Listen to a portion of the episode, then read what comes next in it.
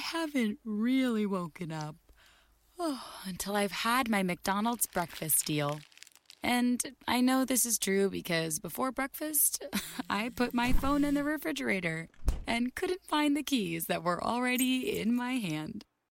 Nothing gets the morning going like the first sip of an iced coffee. Get any size and any flavor for 99 cents until 11 a.m. Price and participation may vary. Ba-da-ba-ba-ba. McDonald's, I'm loving it.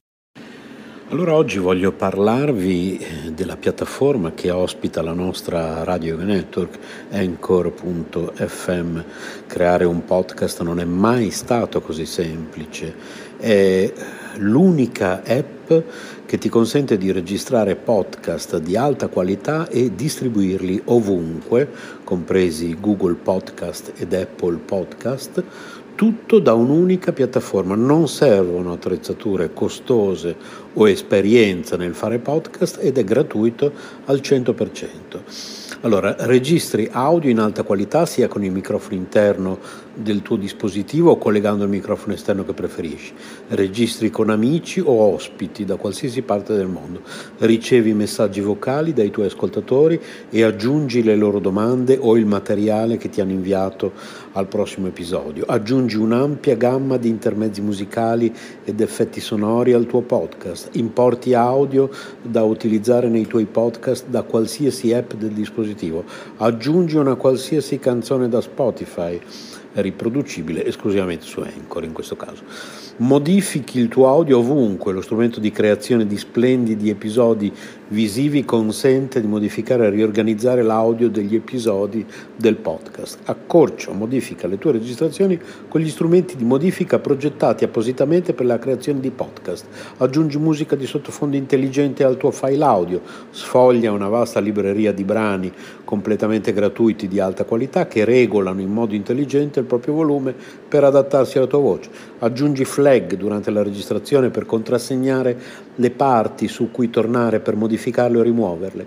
Condividi ovunque il tuo podcast, distribuisci facilmente il tuo podcast su tutte le principali piattaforme con un solo tocco, condividi ovunque il link di qualsiasi episodio o segmento, chi non ha installato Anchor potrà ascoltarlo con i riproduttori di podcast che preferisce o sulla pagina web del tuo profilo Anchor senza bisogno di un account, inserisci un qualsiasi episodio sul tuo sito internet oppure inserisci il podcast e verrà riprodotto sempre l'ultimo episodio Tieni traccia di quante persone ascoltano ogni episodio e di quali segmenti vengono riprodotti più di frequente, scopri chi sta ascoltando ogni segmento su Anchor, accedi a più analisi dettagliate sulla dashboard del desktop collegandoti al sito www.anchor.fm e quindi insomma voglio dire, come non usare Anchor, ecco perché noi l'abbiamo scelto al posto della piattaforma che usavamo prima di Spreaker ed ecco perché lo raccomandiamo a tutti, anchor.fm oppure cercate su Google Anchor oppure si scrive A-N-C-H-O-R oppure scriveteci. Per informazioni, possiamo aiutarvi ad aprire il vostro canale, possiamo aiutarvi tecnicamente con consigli, tutto gratuitamente, siamo a disposizione. Radio yoga network chiocciola gmail.com Buongiorno, è l'1 marzo, inizia la primavera meteorologica, poi naturalmente dipende, dipende dalle città, dipende da come siamo fortunati. Allora spieghiamo un attimo il concetto della primavera, quando comincia, quando non comincia. Molti fanno confusione non è neanche vero che comincia il 21 marzo, se è per quello, perché comunque quella è una data simbolica, ma eh, la primavera eh, astronomica comincia ogni mese, ogni anno, in una data diversa. Eh, certo, non molto distante da quella, quindi il limite si tratterà di 22 eh, marzo anziché 21 o 20 marzo anziché 21. Comunque c'è su Google la pagina degli astrofili, cercatela. È una pagina molto interessante, non solo per questo, ma per tanti, tanti aspetti veramente eh, precisi anche, oltre che utili. E cercatela su Google e lì potete calcolare tutti gli anni quando comincia esattamente la primavera. Adesso io non ho guardato quest'anno a che ora e in che giorno esattamente comincia.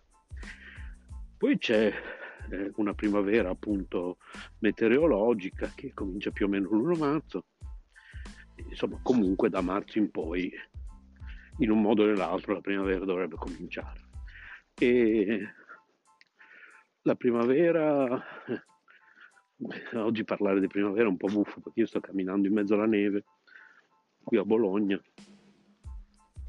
La primavera è così un periodo adatto alla, alla rigenerazione non solo fisica ma anche del nostro corpo spirituale, del nostro corpo sottile e del nostro corpo spirituale. Il corpo sottile è sempre comunque un corpo materiale, ma comunque il corpo astrale, cosiddetto corpo astrale, va purificato anche quello in primavera.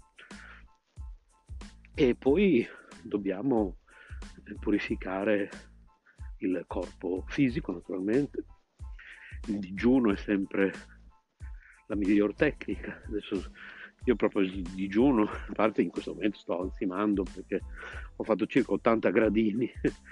Sono, sto parlando mm, durante la mia passeggiatona mattutina, io una settimana sì, una no, faccio queste camminatone di due ore, due ore e mezza, due ore e un quarto, dalle 11 del mattino, una settimana sì, una settimana no, per, da lunedì al venerdì.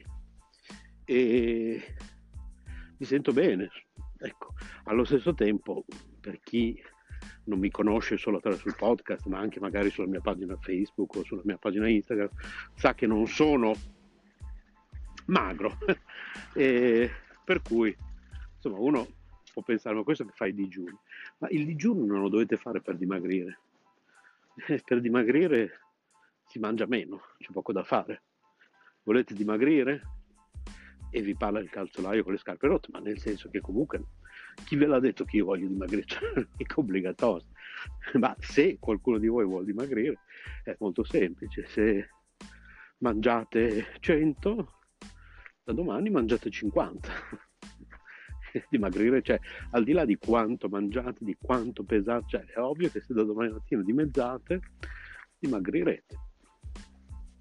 Non c'è un'altra via per dimagrire se non la diminuzione del cibo.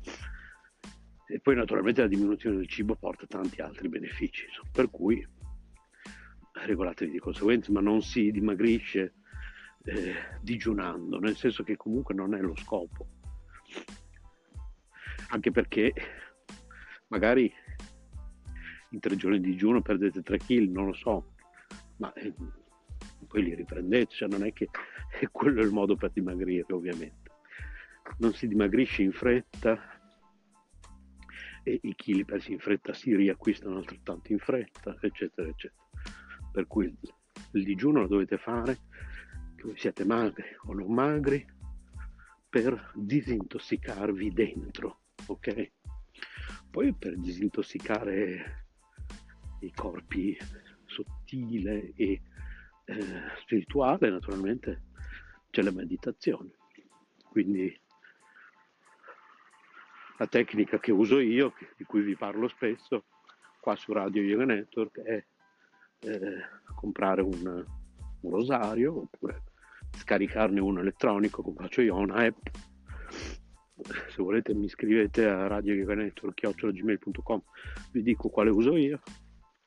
E sgranate questo rosario con dei mantra. Ecco l'uso dei mantra è una meditazione molto potente. Quello che utilizzo io è Hare Krishna Hare Krishna Krishna Krishna Hare Hare Hare Rama Hare Rama Rama Rama Hare Hare. Magari se riuscite a farlo la mattina presto o la sera prima di andare a dormire, meglio ancora in tutte e due le occasioni, magari 5-10 minuti la mattina, 5-10 minuti la sera, in un luogo tranquillo della vostra casa, accendete un incenso o un olio essenziale, ancora meglio, un olio essenziale possibilmente naturale al 100%, quelli per uso interno, cosiddetti per uso interno, sono ottimi perché per uso interno sono fatti appunto per essere bevuti, a scopo terapeutico, non come bevande, insomma. E comunque chiedete sempre consiglio a un esperto su quante gocce.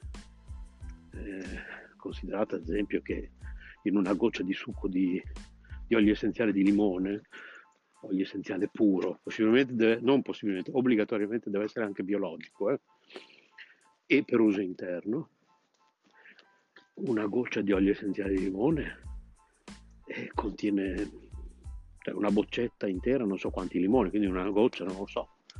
È, è molto concentrato l'olio essenziale, eh, quello puro, ripeto, compratelo biologico, per cui state molto attenti a come lo utilizzate per uso interno. Ecco, naturalmente se lo acquistate per uso interno siete molto tranquilli su quello che inalate quando lo diffondete nella vostra stanza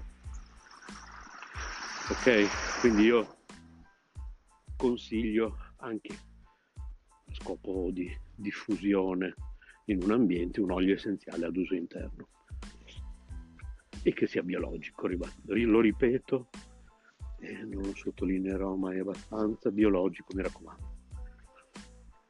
Bene, dopo questa parentesi odierna io cammino, cammino ancora, vediamo per quanto ne ho, un'oretta ancora almeno.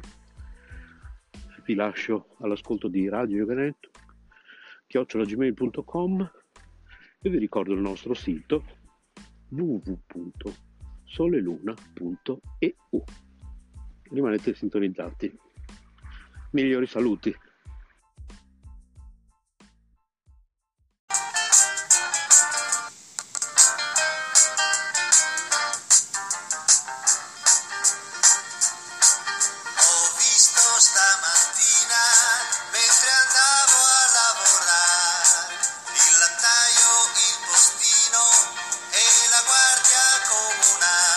Ma io pensavo che avevi visto la Jacqueline. Sì, sì, tanta gente.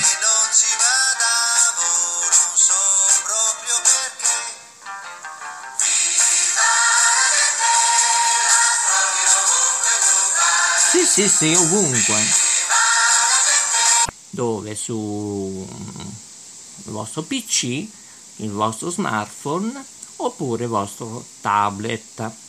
E con questo ricordandovi la nostra mail che è la seguente per contatti, pubblicità, eventi, contattateci, scriveteci maurizio chiocciolina associazionemarconi.com e là io vi saluto vi do un mega abbraccio continuate ad ascoltarci seguirci e la linea ritorna alla rete mondiale. Grazie per l'ascolto.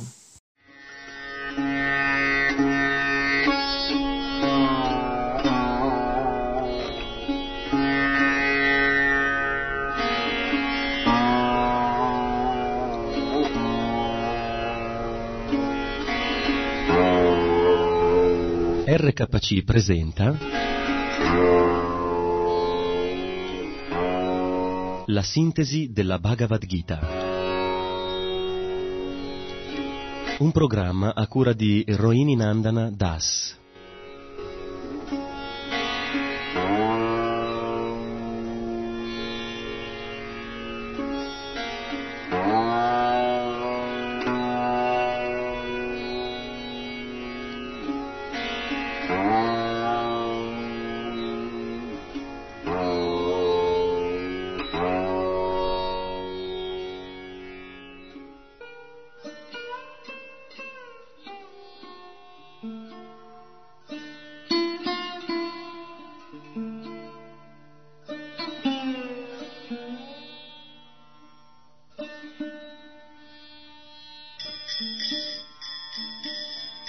Krishna कीर्तन गान नतन पनो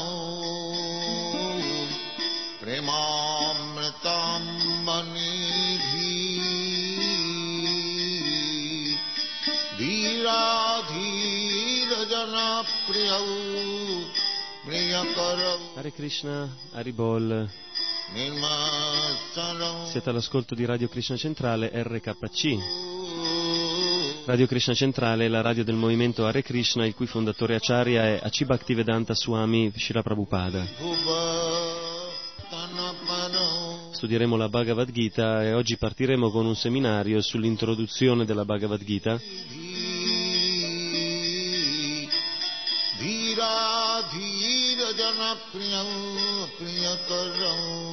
E ringraziamo in anticipo dell'ascolto Hare Krishna.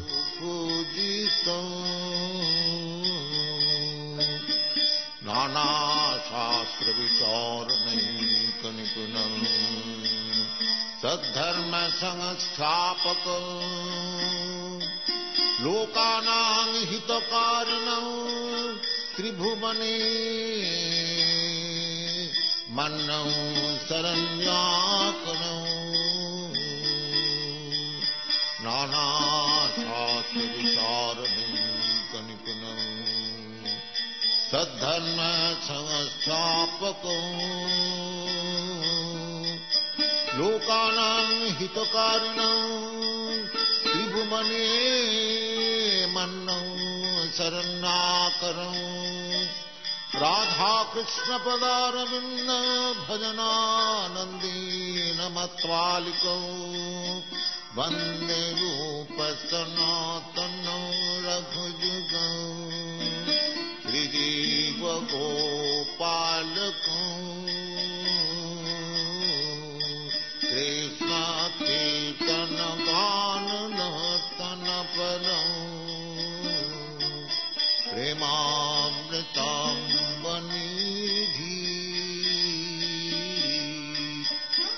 चैतन्यकृपाभनो भुवि भुव भरा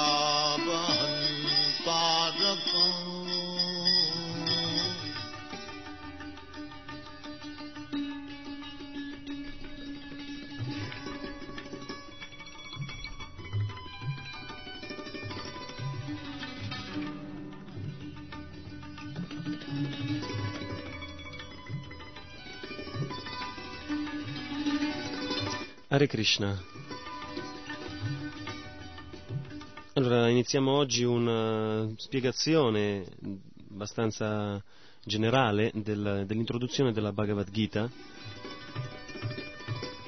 che in sanscrito si chiama Gitasara. Gitasara significa l'essenza della Bhagavad Gita.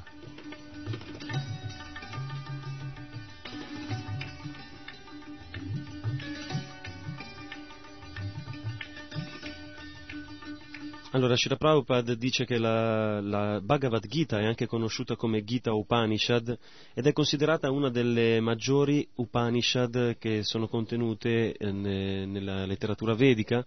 Questa Bhagavad Gita in effetti, in effetti parla dell'essenza della cultura vedica.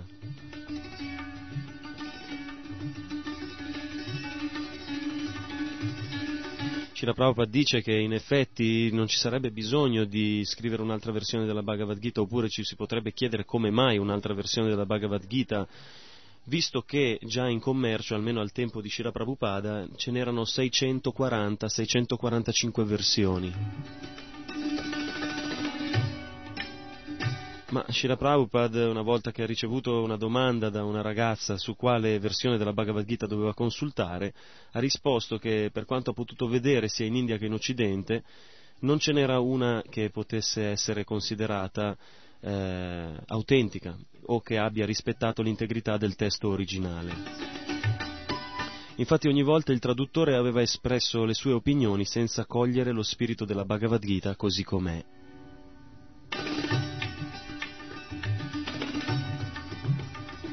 Quindi a questo punto sorge la domanda, allora qual è lo spirito della Bhagavad Gita? Shira Prabhupada spiega che lo spirito della Bhagavad Gita è spiegato e rivelato nelle stesse pagine della Bhagavad Gita. La Bhagavad Gita è un insegnamento che deve essere ricevuto secondo l'autorità del Signore Sri Krishna che la enunciò personalmente al suo caro amico Arjuna. A ogni pagina della Bhagavad Gita si afferma che Krishna è Dio la persona suprema, egli è Bhagavan. Questo è stato riconosciuto da tutti i maestri dell'antica India, gli Acharya, come anche Sankaracharya, Ramanujacharya, Madhvacharya, Nimbarka Swami, Sri Chaitanya Mahaprabhu e numerosi altri, tutti esperti nella conoscenza vedica, loro hanno confermato più volte che Krishna è Dio la persona suprema. Anche la Brahma Samhita, tutti i Purana e anche lo Srimad Bhagavatam, chiamato anche Bhagavat Purana, affermano Krishna stu Bhagavan Svayam, Ishvara Parama Krishna. Krishna è Dio la persona suprema.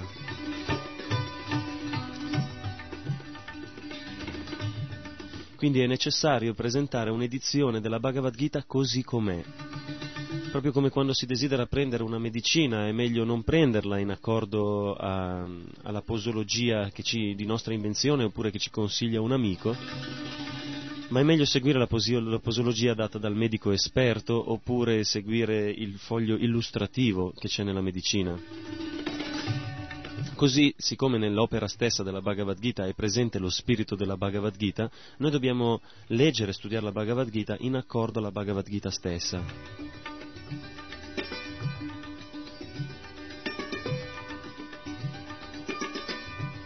L'insegnamento della Bhagavad Gita si riceve in un modo che si chiama Sri Guru Parampara.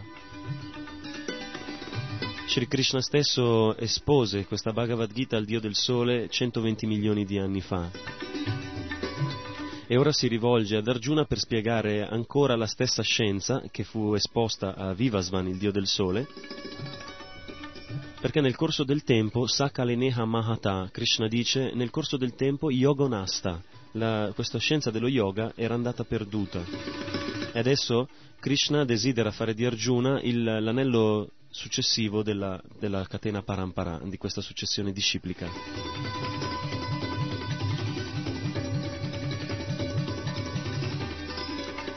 Allora ci si potrebbe chiedere quali erano le qualità di Arjuna, visto che esistevano diversi tipi di spiritualisti, anche molto elevati già al tempo di Krishna. Erano presenti Vyasadeva, Narada Muni e così tanti anche, anche grandi saggi. Ma Krishna scelse Arjuna, allora dobbiamo cercare di comprendere quali sono le, le grandi qualità di Arjuna, perché proprio lui ricevette la Bhagavad Gita. Riconosciamo generalmente tre tipi di spiritualisti, i ghiani, gli yogi e i bhakta.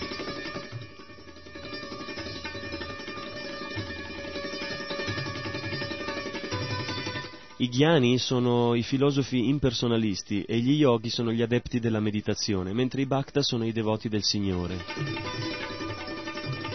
Noi vediamo che la Bhagavad Gita, almeno come Srila Prabhupada spiega, è un segreto sublime che confida al suo caro devoto e amico Arjuna, perché così il Signore mostra che la Bhagavad Gita è destinata soprattutto ai suoi devoti, che costituiscono uno di questi tre gruppi di spiritualisti. Quindi queste erano le grandi qualità di Arjuna che Krishna dice, eh, espone in questo modo. Lui dice Bhaktosi priosi sakaceti. Tu sei un mio bhakta, sei un mio caro amico, tu sei eh, molto caro a me. Rasyam yetaduttamam, per questo motivo solo tu puoi capire questa scienza. Queste erano le, gra- le grandi qualità di Arjuna, altrimenti dal punto di vista materiale lui non era né un sagnasi né un grande saggio, ma era un uomo di famiglia, un politico ed era impegnato in affari interessati di Stato. Si stava per impegnare in una battaglia per ottenere un regno.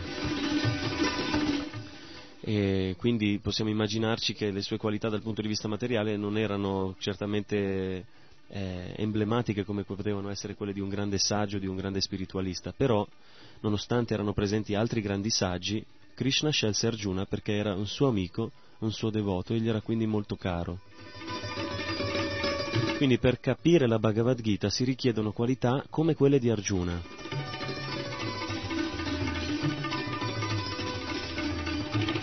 E la qualità di Arjuna, quella più interessante, era che lui accettava tutto ciò che Krishna diceva come la verità più pura, sarvam etad ritan manye. E questo è il significato di Guru Parampara, di accettare la verità come verità più pura tutto ciò che il maestro spirituale ci spiega, perché ciò che dice Krishna è la verità assoluta, ogni parola che esce dalla bocca di Krishna è verità, perché lui è la verità assoluta, Param Satyam.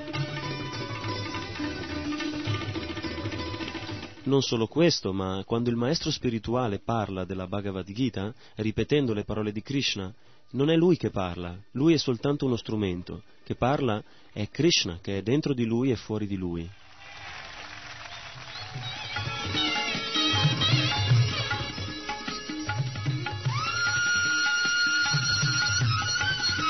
Quindi le qualità di Arjuna richieste anche a noi sono quelle di essere devoto e di essere legato a Krishna da una relazione diretta. Esistono cinque tipi di relazione diretta con il Signore. I devoti del Signore possono legarsi a Lui in un sentimento passivo o neutro che si chiama Shantarasa, in un sentimento di servizio che si chiama Dasya Rasa, in un sentimento di amicizia o di eh, fratellanza che si chiama Vatsalya, eh, Sakya Rasa e Vatsalya Rasa invece è la relazione di genitore.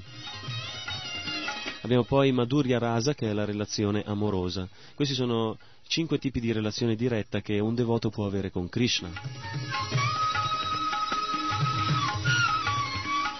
Quindi, avendo una relazione con Krishna di questo genere, bisogna essere devoti e leggere, approcciare la Bhagavad Gita, avvicinarsi alla Bhagavad Gita con un sentimento, uno spirito devozionale.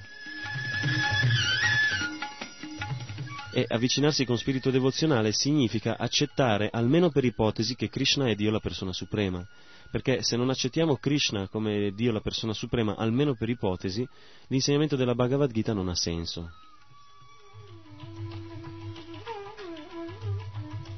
Infatti se Krishna fosse un uomo comune come noi e avesse i quattro tipi di difetti che noi stessi abbiamo, come potrebbe insegnare qualche cosa che sia degno di essere ascoltato? Legati mani e piedi eh, abbiamo bisogno di una persona liberata, di una persona libera che ci venga a aiutare. Un prigioniero nelle nostre stesse condizioni non potrà certamente aiutarci.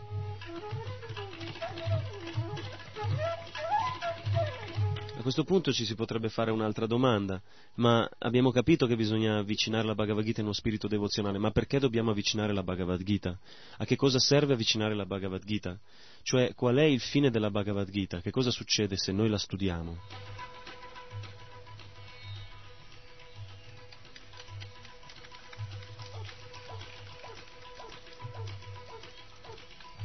Il fine della Bhagavad Gita è quello di liberare gli uomini dall'ignoranza a cui li ha costretti l'esistenza materiale.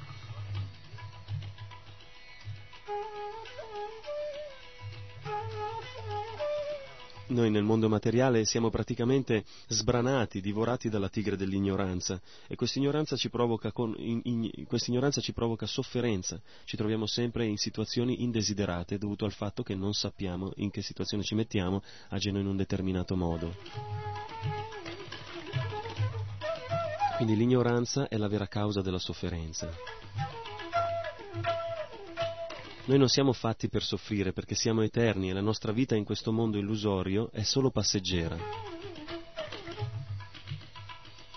E nessuno, nessun essere umano in particolare, sarà considerato veramente perfetto se non si chiede il perché della sofferenza e se rifiuta di, di scegliervi di porvi rimedio.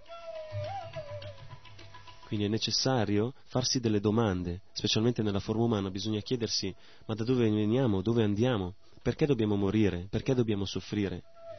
Questo tipo di domande esistenziali si chiamano in sanscrito Atato Brahma Jigyasa, che significa porsi delle domande su come uscire dalla sofferenza.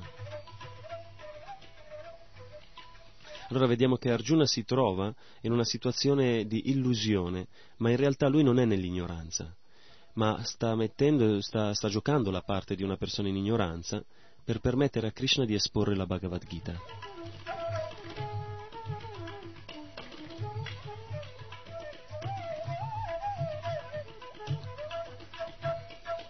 Allora, visto che la Bhagavad Gita è in grado di liberarci dall'ignoranza, quali sono i soggetti della Bhagavad Gita? Di che cosa parla la Bhagavad Gita?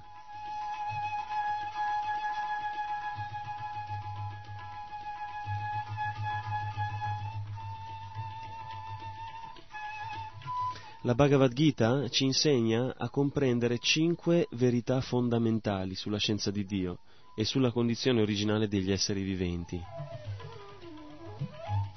Ishvara, Jiva, Prakriti, Kala e Karma. Queste cinque parole sanscrite si riferiscono a cinque soggetti molto interessanti, molto importanti, che coprono tutto il sapere. Ishvara è Dio, la persona suprema, il controllore supremo. Jiva sono gli esseri controllati da lui, gli esseri viventi. La Prakriti è la natura materiale che è composta dei tre guna, cioè le tre influenze della natura materiale, la passione, la virtù e l'ignoranza. Kala è il tempo, la durata dell'universo cosmico e karma sono le conseguenze delle azioni degli esseri viventi. L'Ishvara, il Signore Supremo, eh, può essere realizzato in tre stadi. Brahmeti Paramatmeti Bhagavan Iti Sabdyate. Il Brahman è l'aspetto impersonale e onnipervadente del Signore Supremo la luce che emana dallo sfolgorio del suo corpo. Il Paramatma è l'aspetto localizzato nel cuore di ognuno e in ogni atomo, l'aspetto immanente del Signore, con la quale pervade tutto l'universo materiale. E Bhagavan è l'aspetto ultimo di Dio, la persona suprema, che raccoglie e supera tutte le perfezioni Allora Krishna, Dio la persona suprema, come Ishvara, il controllore supremo, lui governa la natura materiale, il tempo, il karma e gli esseri viventi. Questo è il significato di controllore supremo.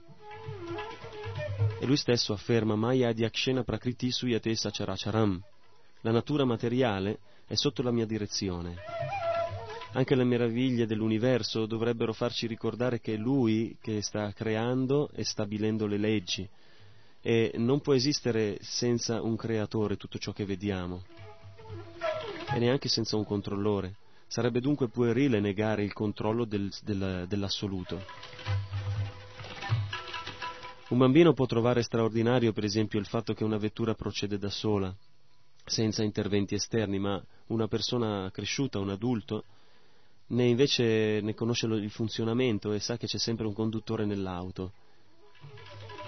Immaginatevi quanto è ancora più complessa la, la manifestazione cosmica, l'universo, e quanto è più facile quindi comprendere che dietro di essa ci sia il Signore Supremo che ne dirige ogni minimo movimento.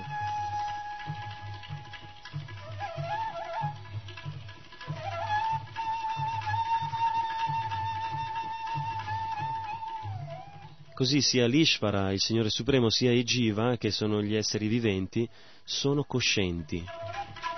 La differenza è che lui è il controllore supremo ed è supremamente cosciente, mentre gli esseri viventi sono controllati e sono coscienti solo del loro corpo. Poiché il Signore Supremo come controllore, lui è infinito e gli esseri viventi sono infinitesimali, infinitamente piccoli. La Bhagavad Gita ci spiega anche che cos'è la natura materiale, la Prakriti, viene chiamata anche così. La Prakriti è chiamata inferiore, mentre gli esseri viventi sono anche chiamati Prakriti superiore. In entrambi i casi, in quanto di natura femminile, la Prakriti è subordinata al Signore Supremo come la sposa al marito. In pratica questo significa che sia gli esseri viventi sia la natura materiale sono fatti per dare godimento al Signore Supremo, per dare piacere a Dio.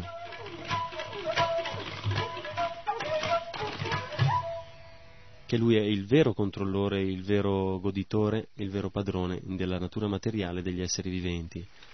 Secondo gli, la Bhagavad Gita, gli esseri viventi appartengono alla Prakriti, sebbene siano frammenti del Signore, come sottolinea il, il, il capitolo numero 7 della Bhagavad Gita.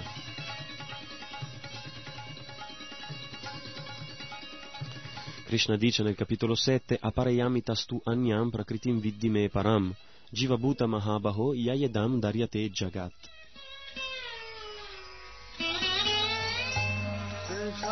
那么长远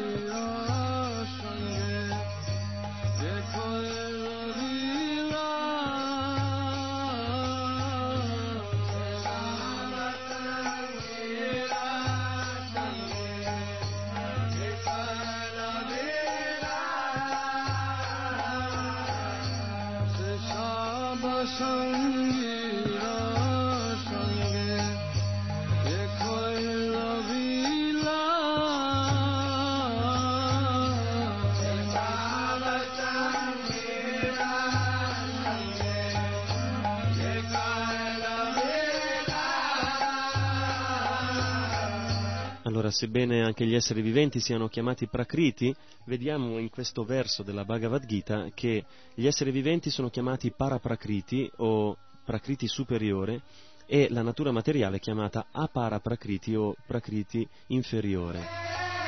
Gli esseri viventi sono chiamati jiva e sono viventi, coscienti, mentre la materia è inerte, non è cosciente. Allora, che cos'è la coscienza? Cioè questa distinzione tra la materia inerte e gli esseri coscienti? Che- qual è la coscienza? Che cosa significa coscienza? Questa è la prossima domanda. La coscienza è la percezione che noi abbiamo di noi stessi. A volte diciamo io sono, ma che cosa sono? Questa percezione che noi abbiamo di noi stessi varia a seconda del nostro grado di purezza. Sotto l'influsso della materia noi crediamo di essere i creatori e i proprietari di tutto quello che ci circonda, o anche i beneficiari legittimi di tutti i piaceri del mondo. Naturalmente si tratta di una concezione errata, che è all'origine dell'universo materiale. In questo mondo materiale tutti pensano in questo modo. Questi sono i due aspetti della coscienza materiale, pensare di essere il creatore e il maestro e il padrone e il beneficiario di tutto. In realtà queste sono le caratteristiche di Dio, che è Lui il vero goditore e il vero possessore di tutti questi titoli.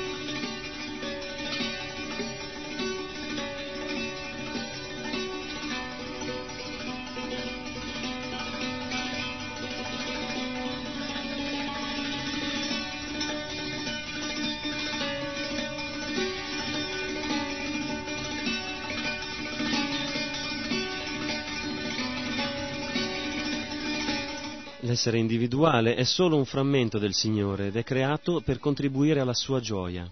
Il pezzo di un ingranaggio collabora al buon funzionamento di un meccanismo e un organo vitale coopera al buon andamento del corpo intero.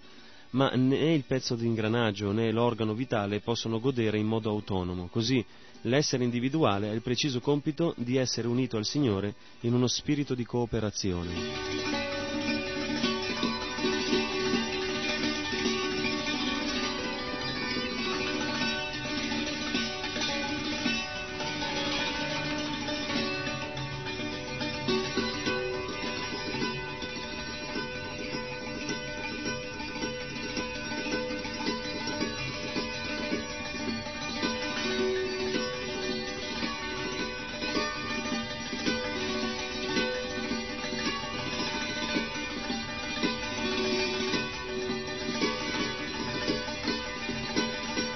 Le mani portano il cibo alla bocca, i denti lo masticano, le gambe trasportano il corpo e tutti agiscono per soddisfare lo stomaco, che è la centrale di energia, da cui dipende l'organismo intero. Nessuna parte può godere indipendentemente. Si nutre un albero annaffiando le radici, non i rami, e si nutre il corpo alimentando lo stomaco. Questo rapporto esiste anche tra il Signore Supremo, che è il creatore e il beneficiario di tutto ciò che esiste, e gli esseri viventi, che sono sue creature subordinate. Essendo parti del tutto, parti di Dio, la persona suprema, gli esseri devono contribuire alla sua gioia e soltanto così troveranno la felicità, come le parti del corpo soddisfatte quando hanno soddisfatto le esigenze eh, del- dello stomaco.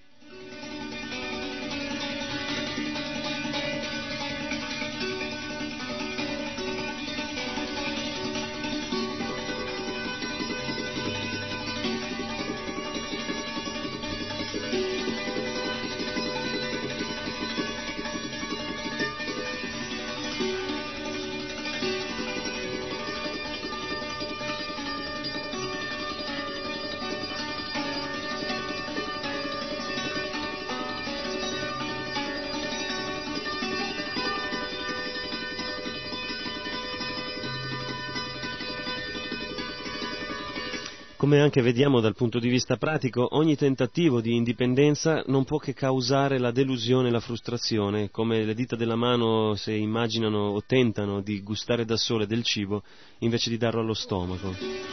L'essere vivente deve collaborare col Signore, creatore e beneficiario supremo, se vuole conoscere la vera soddisfazione.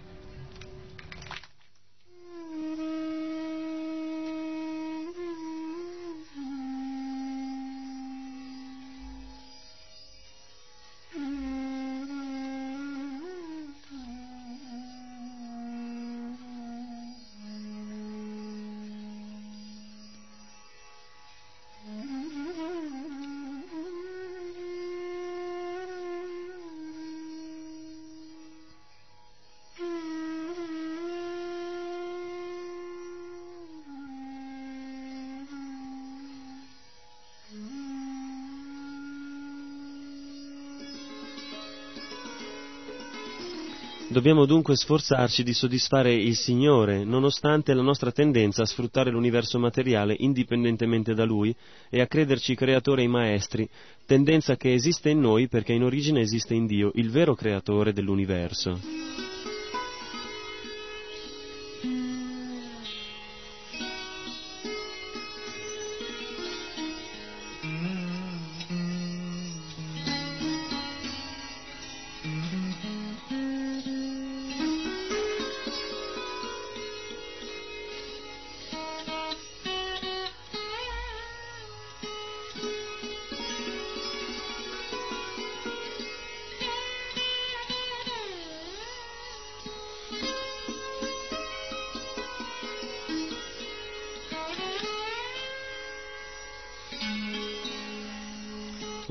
Gita e anche la conoscenza vedica sono infallibili,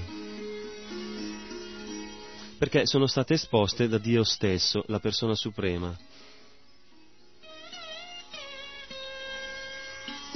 Per questo viene chiamata Apaurusheya, cioè che non è stata esposta da nessun essere vivente, solo da, eh, da essere vivente, diciamo, condizionato. Condizionato dai, eh, significa soggetto ai quattro difetti.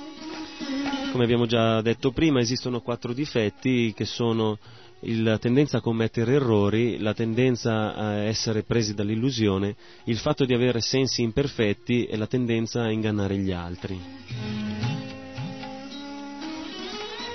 Ma siccome la Bhagavad Gita, come anche gli scritti vedici, non sono soggetti a queste influenze, allora bisogna accettare tutta la Bhagavad Gita così com'è, senza interpretarla, senza estrarre, estrapolare, senza aggiungere né togliere niente.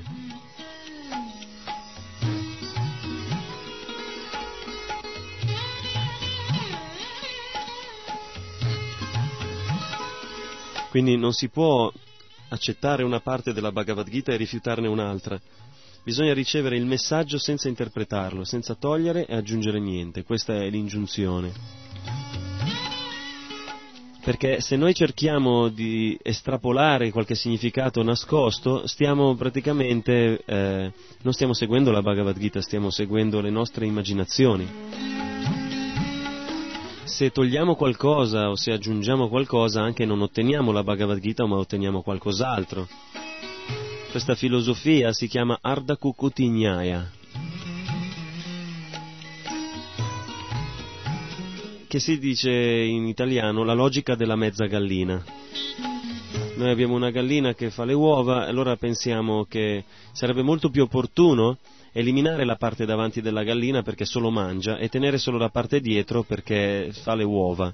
Ma questa filosofia edonistica della mezza gallina ci farà in, farà in modo che noi non potremo ottenere più neanche le uova. Tagliando in due la gallina, la gallina morirà e non potremo avere neanche le uova. Quindi se una, una parte della Bhagavad Gita ci giunge strana o spiacevole o non accettabile e la rifiutiamo e in- ci teniamo solo la parte che ci fa piacere o ci fa comodo, eh, vediamo che non possiamo ottenere il vero risultato della lettura della Bhagavad Gita.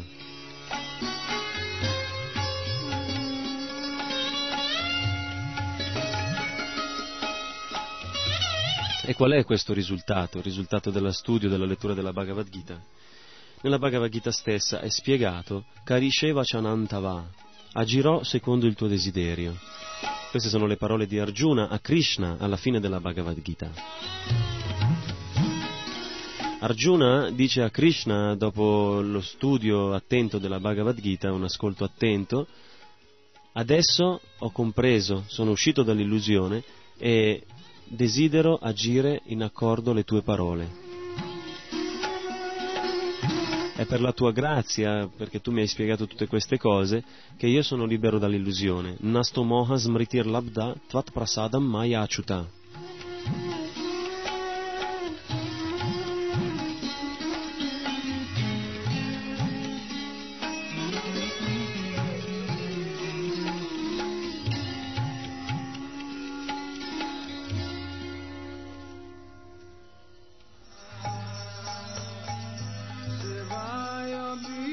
Ed è a questo punto che Arjuna dirà Stitosmi gata sandeha karishe vachanam tava.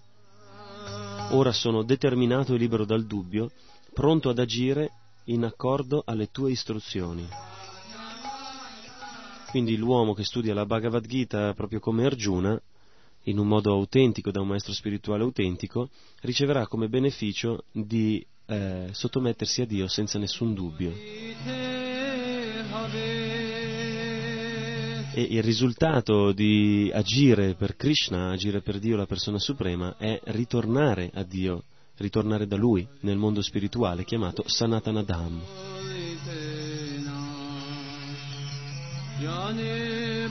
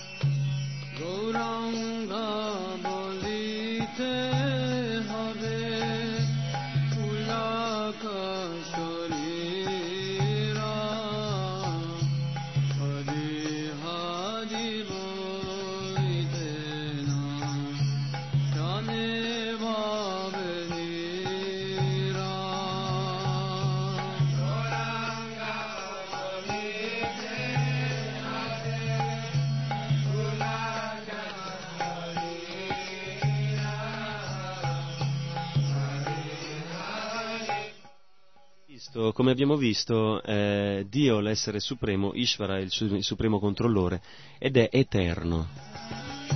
Sanatana. E questo vale anche per i Jiva, gli esseri viventi che sono controllati, essendo natura superiore, anche loro sono eterni. E anche loro quindi sono Sanatana. E lo scopo della Bhagavad Gita è ristabilire il Sanatana Dharma, cioè il legame eterno che ci unisce a Dio, l'occupazione eterna che unisce questi due esseri Sanatana, il Signore Supremo che è Sanatana, eterno, e l'essere vivente che è Sanatana, eterno. La loro relazione anche è eterna ed è basata su un dovere, un'occupazione, uno scambio che è eterno, Sanatana Dharma. La parola dharma non può essere tradotta come quando andiamo a prendere un vocabolario dal sanscrito all'inglese, troviamo che la traduzione è religione. Ma il termine Dharma non può essere liquidato così, semplicemente con una parola, con la parola religione. Se andiamo a prendere il vocabolario sanscrito etimologico, vediamo che la parola Dharma significa ciò che non può essere diviso, eh, estratto, sospeso, sottratto dalla sostanza, da una determinata sostanza. Per esempio, l'acqua possiede la liquidità. Questa liquidità non può essere separata dall'acqua, è la sua caratteristica intrinseca.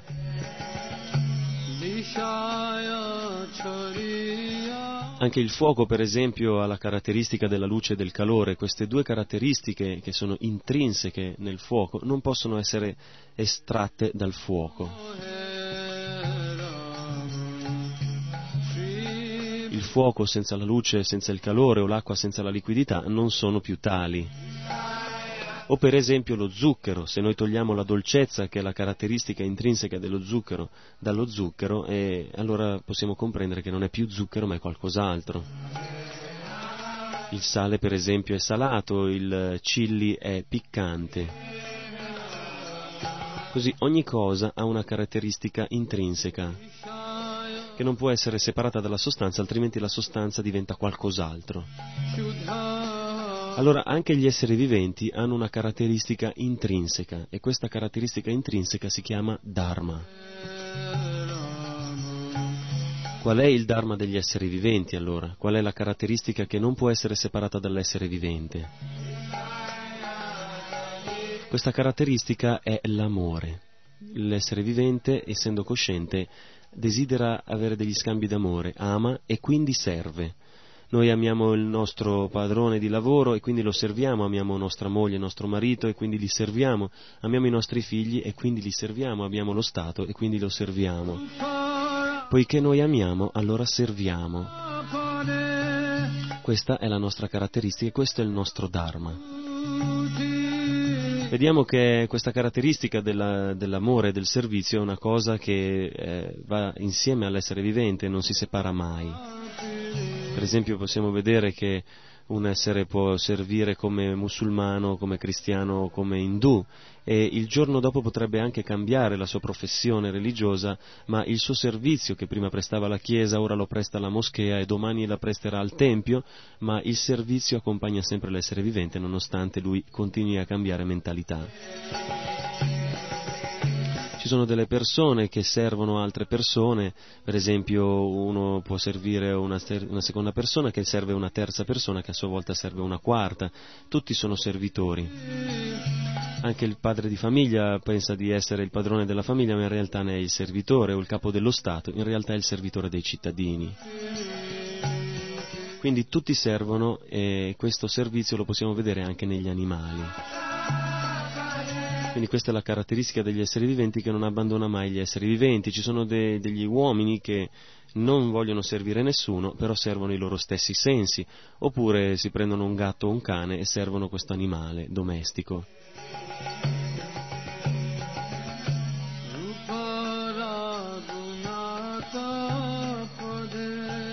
Questo è il Dharma dell'essere vivente, ma questo servizio in realtà dovrebbe essere dato a Dio.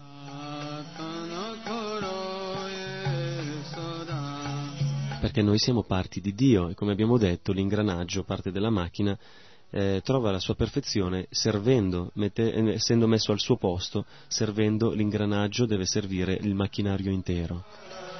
La parte deve servire il tutto per trovare la sua eh, espressività, la sua espressione. Così la perfezione della vita umana è l'unione dei due sanatana, cioè dell'essere vivente e Dio nel mondo che è anche lui sanatana. Cioè questo mondo è materiale ed è temporaneo, non è sanatana, non è eterno. È temporaneamente manifestato e sarà anche distrutto. Ma se c'è una relazione eterna tra due esseri eterni, sicuramente si dovrà svolgere in un mondo che è anche quello eterno, un ambiente eterno, cioè un ambiente confacente, ideale per questi scambi eterni. Questo si chiama Sanatana Dham, il mondo spirituale. Allora, se noi serviamo con cooperazione per il piacere del Signore, proprio come un ingranaggio che coopera con il funzionamento, il buon funzionamento di una macchina, allora noi troveremo la nostra felicità. Proprio come l'ingranaggio trova la sua soddisfazione essendo messo al suo posto, o come i sensi trovano la loro soddisfazione quando hanno dato il cibo allo stomaco, traggono il loro beneficio dal beneficio dato allo stomaco. In quanto parti del tutto beneficiano del benessere del tutto supremo. Così anche noi saremo felici se soddisfiamo Dio, la persona suprema, che è la radice dell'albero, lo stomaco dell'essere. Questo è il modo di trovare la felicità, non adorando i Deva, cercando di corrompere questi esseri celesti e cercando di chiedere loro dei benefici materiali per la nostra felicità. Perché sia gli esseri celesti, sia i loro benefici, sia i pianeti dove loro vivono e il mondo materiale dove noi riceviamo, cerchiamo di godere di questi benefici, sono tutti temporanei. Quindi non è adorando i Deva che troviamo la felicità, ma adorando il Signore Supremo e il Signore Supremo, per dimostrarci che Lui esiste e che c'è un mondo Sanatana dove noi possiamo andare a divertirci con Lui, discende e rivela la gioia dei Suoi divertimenti a noi esseri condizionati. E Lui ci invita ad andare con Lui nel mondo spirituale. Il fine dell'esistenza è adorare Dio e tornare nella sua dimora.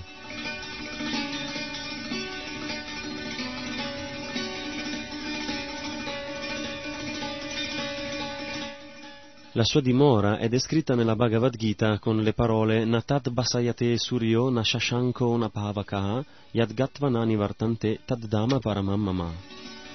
La mia dimora non è illuminata né dal sole né dalla luna né dall'elettricità, chi la raggiunge non torna più in questo mondo materiale.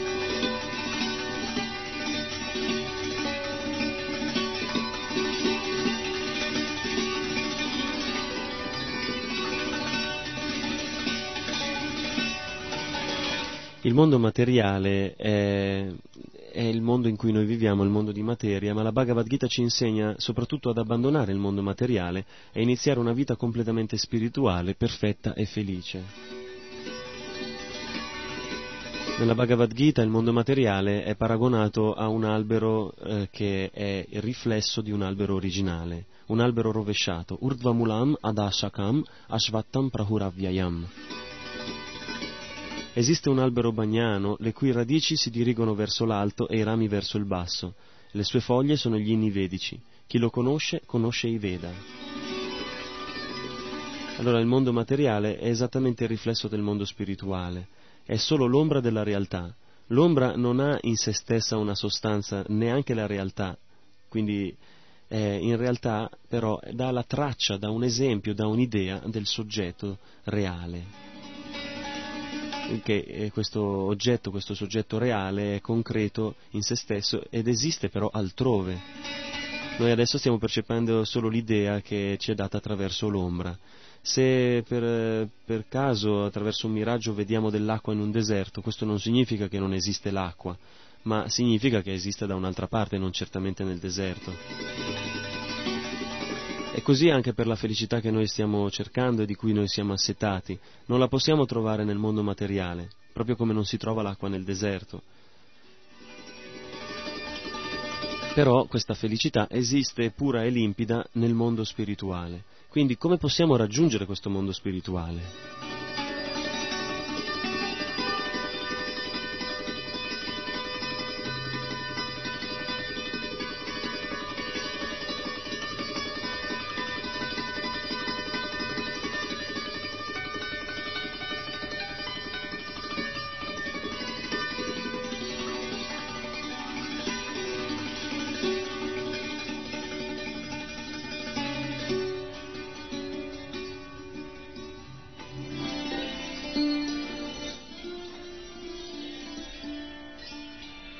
Krishna stesso ce lo dice nella Bhagavad Gita, dice Nirmana Moha Jitasanga Dosha Adhyatma Nitya Vinivritta Kama.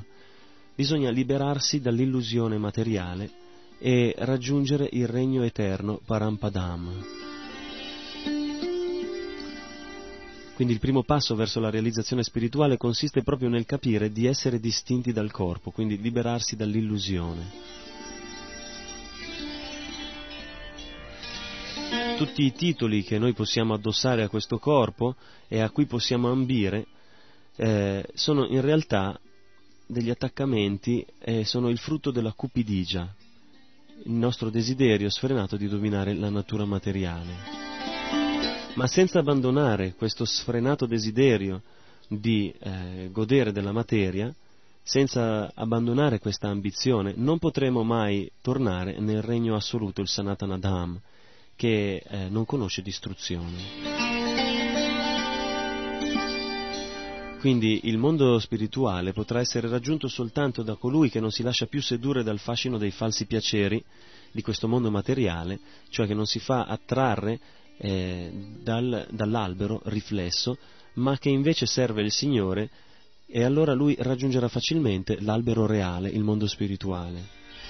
Quindi bisogna smetterla di essere rivolti verso il riflesso e girarsi, dirigere la nostra attenzione verso l'albero reale. Solo così potremo tornare nel mondo spirituale.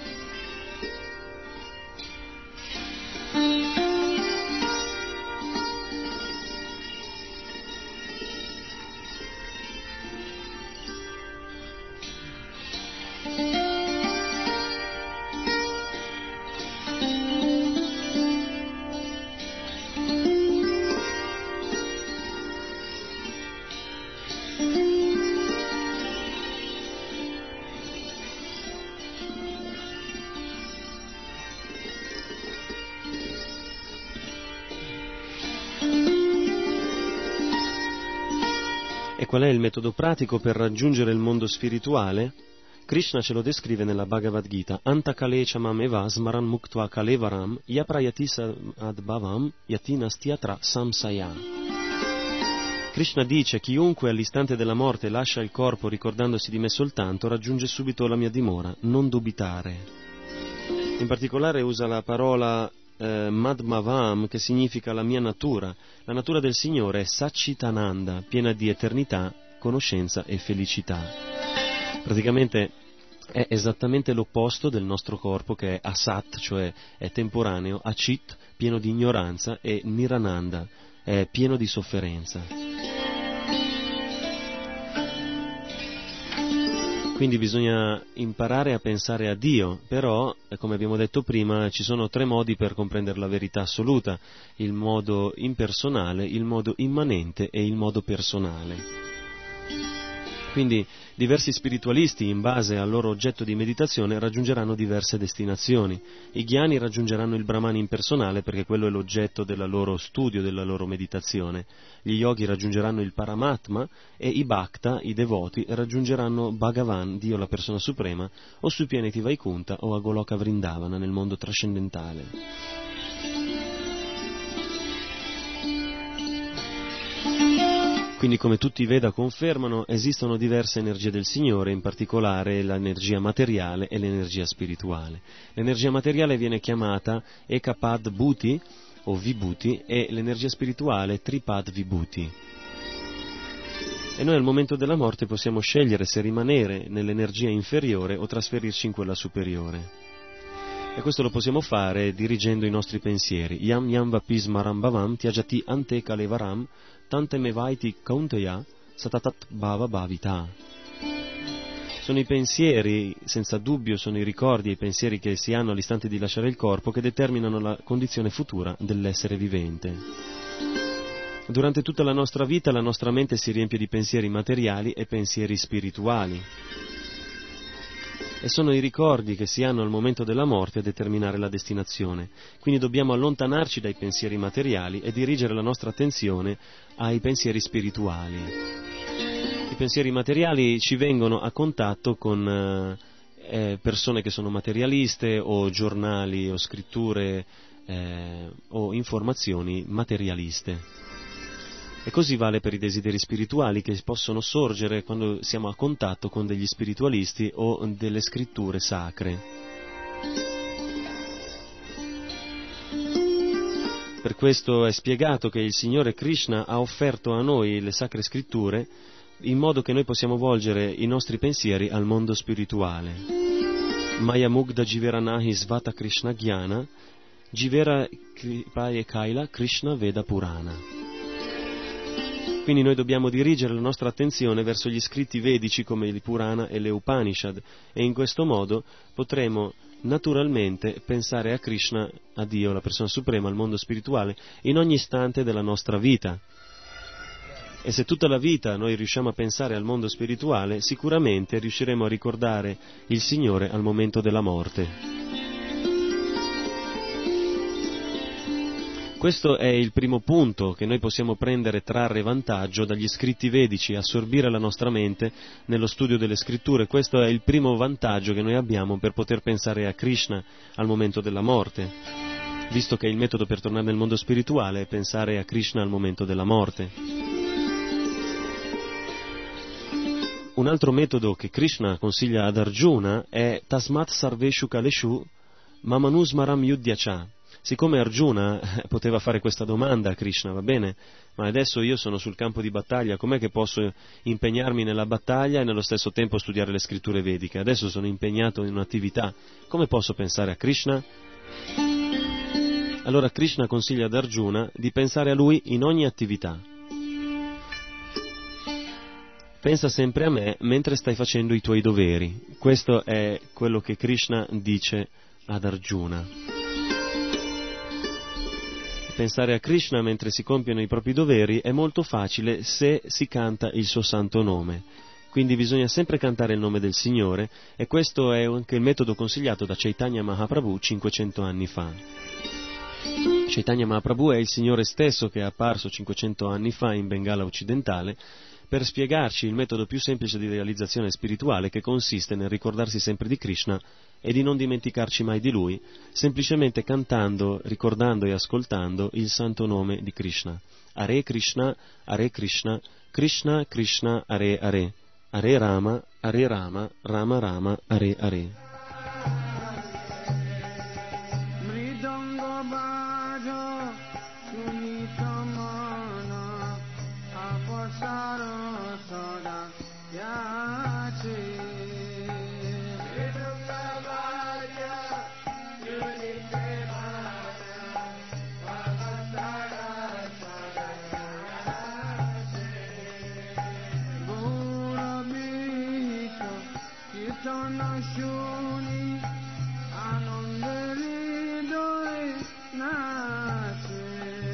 Allora il Signore Chaitanya disse Kirtaniya Sadahari, cantare il santo nome del Signore 24 ore al giorno e in questo modo la mente sarà sempre assorta in Krishna. Krishna stesso lo conferma nella Bhagavad Gita dove dice Yoginam api sarvesham madgatena antaratmana shraddavan bhajate yomam same yukta tamo mataha. Questo verso sanscrito della Bhagavad Gita, citato da Krishna alla fine del capitolo dove discute dello yoga della meditazione, significa di tutti gli yogi, colui che con grande fede dimora sempre in me e mi adora servendomi con un amore trascendentale, è il più intimamente legato a me ed è il più grande di tutti. Quindi colui che pensa costantemente al Signore Supremo sarà il più grande degli yogi, il più grande dei ghiani e il più grande tra i devoti. Quindi Krishna stava consigliando ad Arjuna, uno kshatriya, non rinunciare al tuo dovere di guerriero, ma ti basta combattere e pensando al Signore e ricordarti di Lui al momento della morte. È evidente dunque dalla Bhagavad Gita che dobbiamo abbandonarci al Signore e servirlo con amore.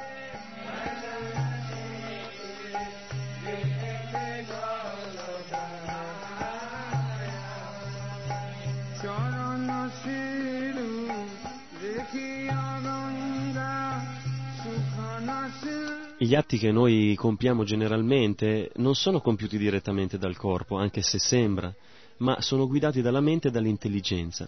Perciò se noi siamo sempre assorti nella mente e nell'intelligenza, nel ricordo del Signore Supremo, anche i sensi saranno impegnati al suo servizio.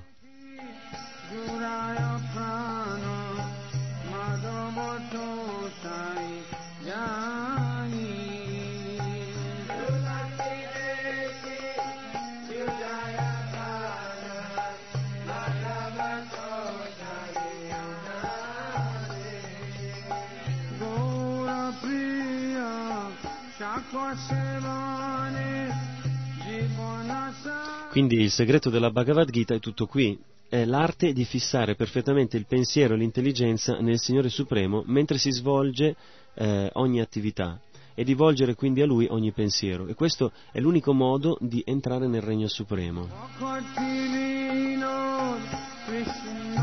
Non avendo che 50 anni da vivere, in pratica noi nel mondo materiale, almeno in Kali Yuga, viviamo molto poco, il vero interesse dell'uomo sarà quello di impiegare questi pochi anni nel migliore dei modi, cioè fissando i nostri pensieri su Krishna, Dio la persona suprema, con attività devozionali che sono anche elencati nelle scritture.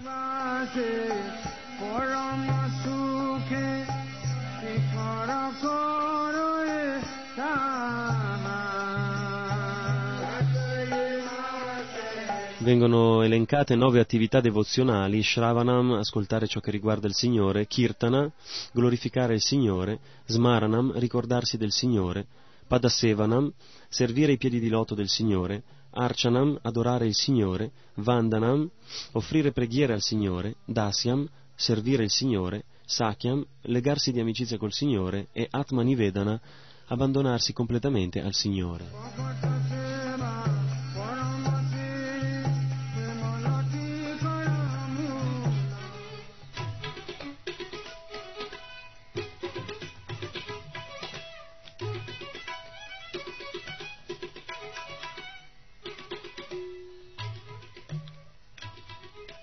Allora, queste attività devozionali ci aiuteranno a fissare i nostri pensieri sul Signore Supremo.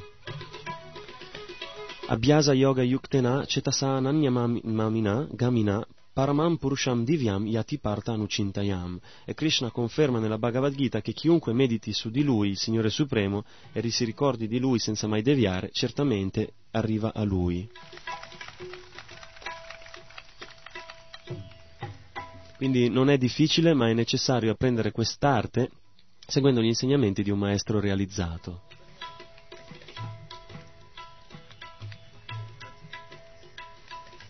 E un'altra cosa importante che Krishna dice nella Bhagavad Gita è che tutti possono accedere a questa conoscenza rivelata dalla Bhagavad Gita stessa, che rivela come ottenere la realizzazione suprema e tornare a Lui.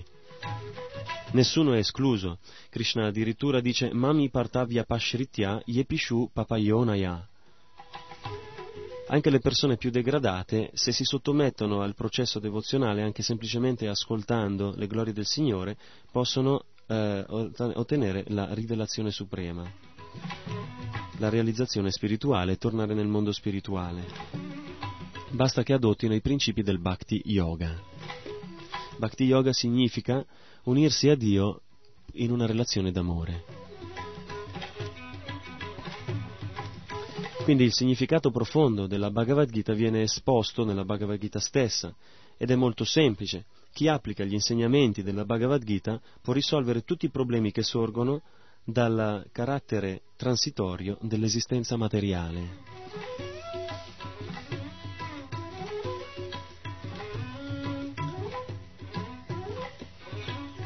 E questo è spiegato molto bene nella Gita Mahatmya, le glorie della Bhagavad Gita. Se seguiamo gli insegnamenti della Bhagavad Gita ci liberiamo da tutte le sofferenze e le ansietà della vita. Bhaya Shokadi Vivargita. Chi legge con sincerità la Bhagavad Gita non subisce più le conseguenze delle sue colpe. Le acque del, delle, della Bhagavad Gita sono simili alle acque del Gange e purificano molto di più di un bagno giornaliero bagnandosi anche una sola volta nelle acque della Bhagavad Gita, ci si ripulisce da tutto il fango materiale.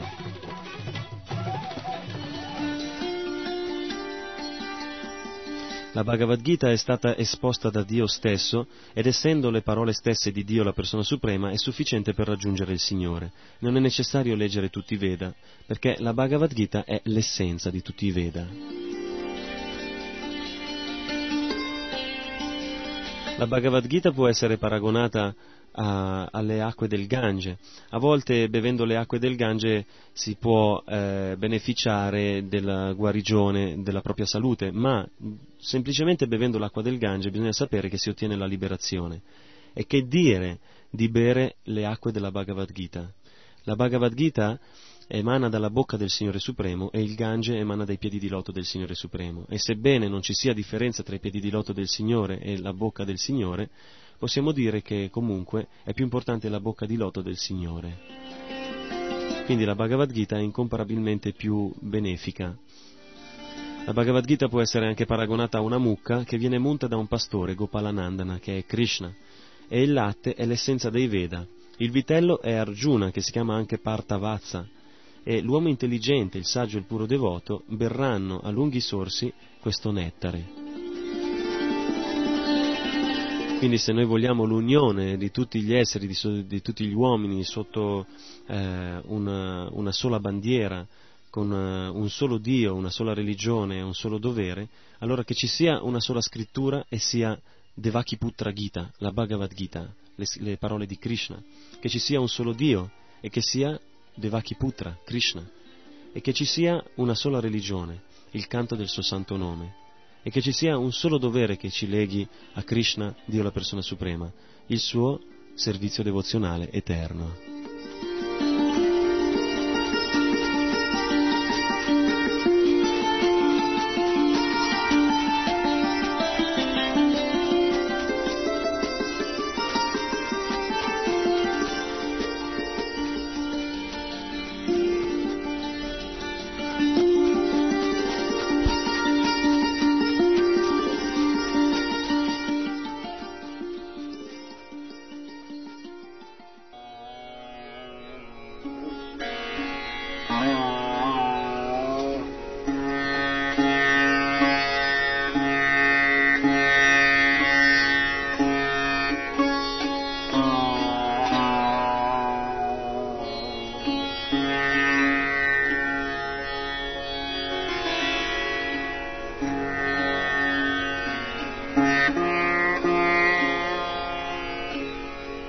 Avete ascoltato?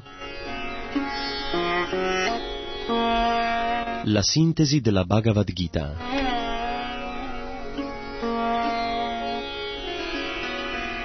Un programma a cura di Roini Nandana Das.